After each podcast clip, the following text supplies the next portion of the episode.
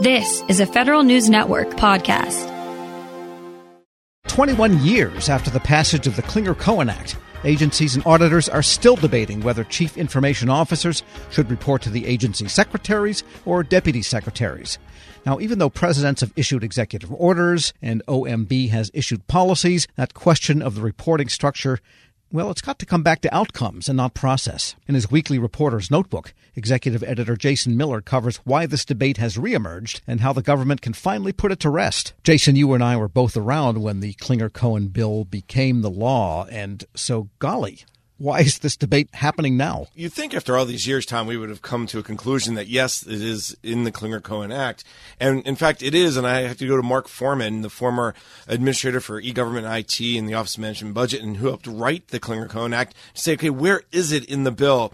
And it's right there in the Paperwork Reduction Act. Tom, that's uh, 44 USC 3506A2A. Anyways, if you're keeping score at home, that's where you can find it. We'll have a link to it on federalnewsnetwork.com. But it's right there in black and white. Yet, here we are 21 years later, and we're still debating whether or not the CIO should report or could report or must report to the secretary or deputy secretary. And the reason why this has come up again, yet and still, is a really interesting Labor Department Inspector General report that just came out over the last couple of weeks that the, the IG found the labor's IT governance structure, and this is a quote, does not appropriate line authority and responsibility. They call it ambiguous, ad hoc, and reliant on personnel to fulfill their duties without codified policies or procedures. I mean, that sounds like a pretty damning report from the IG when it comes to how the Labor Department is set up. And the Labor Department's response? That made this even more fascinating because, Tom, and you and I have been doing this long enough to know that you rarely see a pushback against an IG report. I think a lot of people see it as you just take your beating and you move on because, you, you know, it's just part of the deal. But Nikki McKinney, who's the assistant deputy secretary of labor, wrote back and said there are several flaws with the IG's report, several flaws of the way they did their research, specifically that focus on process and not outcomes. She also wrote that there's a lack of understanding about labor's leadership functions where one on one meetings don't necessarily always result in major changes. She actually compared the, the IG's findings to saying the CIO must be the quarterback and the receiver, where they throw the ball and they catch it instead of understanding that the CIO is, has to be empowered by the, the leadership to implement its their, their that, that person's vision. So this back and forth is unusual and fascinating that you don't really see it too very often when it comes to IG reports. And you, Jason, then did some digging to find out that perhaps labor is maybe a little bit different than the other agencies for the CIO and who it reports to. Tom, that's why I thought this was so fascinating about this report because yes, the law says it. We've been talking about it. You go back to GAO reports to 2004, the FITARA, the Federal IT Acquisition Reform Act, uh, the, that scorecard gives you a plus one or minus one if you don't report directly to the secretary or deputy secretary. So we've been talking about it and talking about it and talking about it. And then all of a sudden, here's an example. So I spoke with several former and current government officials who are familiar with the Labor Department. They understand how it works, how it's set up. Uh, you know, these folks are, are, are not, you know, kind of just run, run of the mill folks. And, and a couple things that came out. Number one, they admitted that this has been a sticking point between the IG and the Labor Department leadership for decades, whether it's a Democrat or a Republican in the White House appointed by those officials. They, they, they don't seem to see eye to eye. But secondly, and this is really what's most important, is the current approach is working. So their opinion is if the current model is, is, isn't broken, what are we trying to fix? And I think you see that. The current CIO, Gundeep Ahluwalia, is doing an excellent job. And, and Nikki McKinney, who is the, again, goes, responds to the IG report points out all the changes that Gundeep and, and labor more more broadly has been making over the last three, four, five years to really fix the the, the IT governance, to fix IT delivery, which is really what the CIO is, is supposed to be focused on doing. So essentially, they have gone the results route more than the process route. Right. There's this belief, and I think this is what current and former officials have told me, that they are meeting the spirit and the intent of Clinger Cohen. They just don't have that solid line. And, and, I've been told that, that the CIO can talk to the secretary whenever they want. It's not a matter of having to make an appointment and get permission from the assistant secretary for, for administration and management, who the CIO does have a, a direct line to. But uh, at the same time, Tom, the CIO doesn't need to bring everything to the secretary's level either. I mean, there's a lot of everyday what they call blocking and tackling that the CIO just doesn't need help from the secretary to do or the deputy secretary. They need help from the person who oversees the CFO, the acquisition side, the chief human capital uh, side of it. And I think that's why they believe labor's current setup is working because of that relationship. Yes, there is access when you need it, but you don't need it for everything. All right. And of course, technology is changing, and the CIO in reality has changed a lot from being the computer guy to being much more of a strategic person in these last 20 years. It's probably time to relook at what makes CIOs successful in the first place and I think that's what I heard from people like Mark Forman. I also reached out to Suzette Kent, the former federal chief information officer under the Trump administration, and both said very similar things. Suzette talked about, yes, it's important to have that direct line of authority, but when it comes down to it, today, successful CIOs uh, who are outcome focused, right, getting the, the services to the citizens, getting the capabilities needed to the mission areas, it's really all about this idea of who the CIO is working with. Are they working with the CFO or are they working with other leadership in the agency because that's what gets things done. The CIO on their own island, even if they report to the secretary, can't necessarily say, make it so mission critical, you know, X, and they could just ignore the CIO even if the secretary tells them to do something. And in fact, Mark Forman says to me, the, the whole goal of Clinger Cohen was really to hold the agency secretary or the agency head accountable to support the CIO. And what he says is, is kind of gotten muddled through all of this is Congress never calls the agency head and asks them why aren't they supporting the CIO. They call the CIO and say, why don't you have the authority? When in, and when in, in reality, Tom, it goes back to the CIO giving the CIO, the, it goes back to the secretary giving the CIO the authority. And it doesn't just have to be on a direct line of report. It's, it's the policies and the procedures and the requirements to say the CIO is in charge this way. And I think that that's what has been missing. And I think maybe we go back and that's why we need to say, okay, 21 years ago this was the case. What is it today? And what does the CIO role look like today sure. versus what it looked like 20 years ago? And if you're a new CIO, call Jason Miller maybe and get some advice because he's talked to them all. Federal News Network's Jason Miller, thanks so much. Always a pleasure, Tom. Be sure to check out his notebook now online at federalnewsnetwork.com. Hello, and welcome to the Lessons in Leadership podcast. I am your host, Shane Canfield, CEO of WEPA. Today, I'm thrilled to be joined by Vice Admiral Cutler Dawson.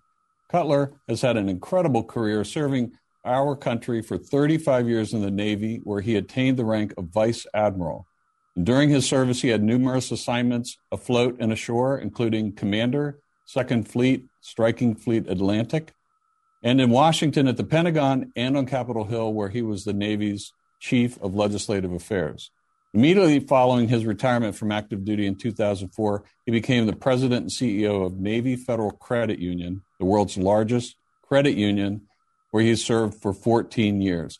Under his leadership, Navy Federal grew from 2 million to 8 million members.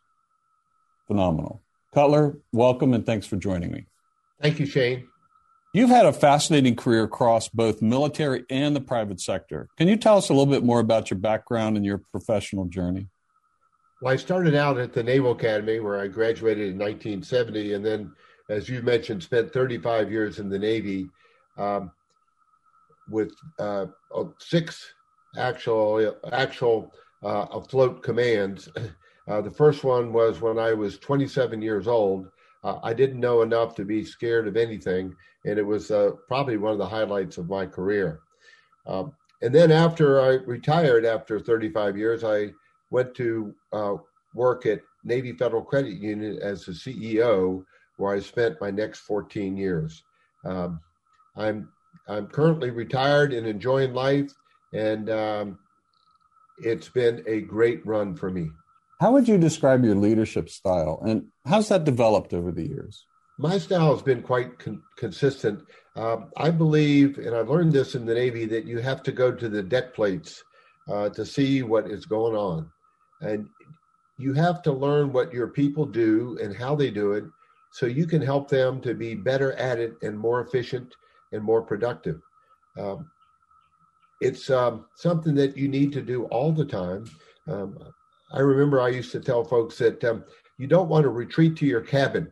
And what I mean by that is um, the longer you're in a position, the less you think you have to get out and about. but that should be the opposite. You should get out and about more because people change, situations change, and you've got to figure out a way to get to them and find out what they're doing and where what you can do to help them. Uh, I We'll talk a little bit more about your book, but I read it um, from Sea to the C suite. Fantastic read. You talk about the deck plates in that um, as well. I would encourage everyone to get a copy of this and read some more detail about going to the deck plates. Cutler, who was the most impactful leader in your life and what quality did you admire about them? I had numerous while I was in the Navy, but uh, the quality that, that I enjoyed the most was the leaders that got to know me as an individual and that they cared about me. And I could tell that they cared about me. And they were not only my leaders, but they were my mentors. And um, I remember um, one particular one, Bill Schiffer, when I had my first assignment at the Pentagon. Um, I would go in to see him with my problem of the day. And I knew that he had numerous problems of his own, but he would stop and he would focus on me and he would make me feel like I was the most important person in his world. Um, and I, I tried to do that um, throughout my career. But really, it's about caring for your people. Cutler, in reading your book, there was a quote you used that you used to inspire those people that work for you. And it really got my attention. And it was it was you are the captain of your own ship. I wonder if you can talk a little bit about what that means and how it was useful to you and the leaders you were developing. Uh, absolutely. Um, what I mean by captain of your own ship, when you are the captain of a ship, sometimes you're in the middle of the ocean and you don't have anybody to turn to to make decisions. You don't have anybody to turn to ask, what should I do now? You have to be the captain of that ship. And I, I translated that um, into, let's say, Navy Federal's organization, where I would tell branch managers that I said, You are the captain of the ships of Navy Federal. You're the ones that are facing the, the members or customers, as others call them, every day. And you have to make decisions without a lot of guidance in some cases and without a lot of time. So be the captain of your own ship. Step up, uh, make decisions, uh, do what you think is right, and you never can go wrong.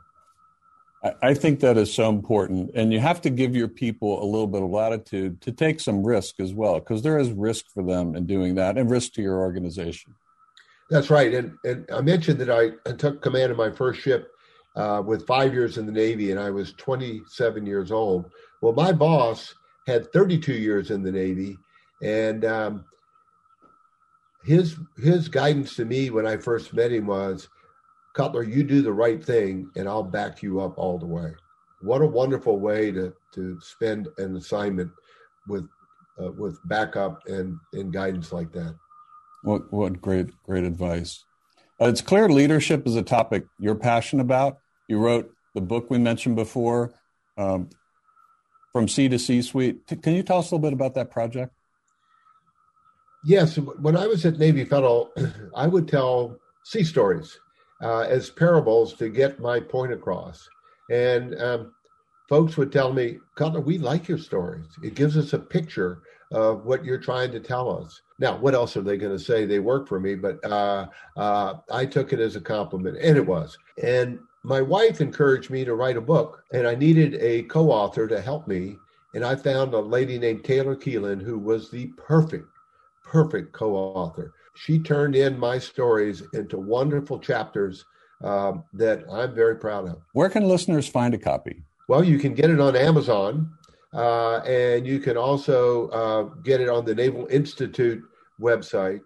Uh, and I might add that um, any proceeds from the book, Navy Federal uses uh, to give to charity. Fantastic.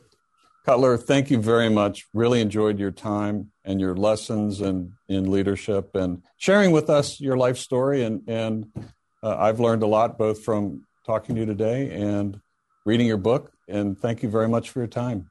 It's my pleasure. And I, I, I would like to add one thing, if I could, Shane.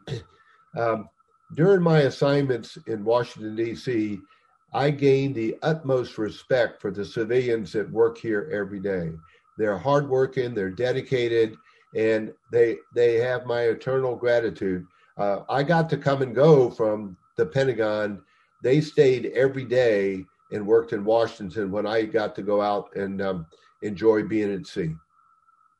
Perfect. Thank you.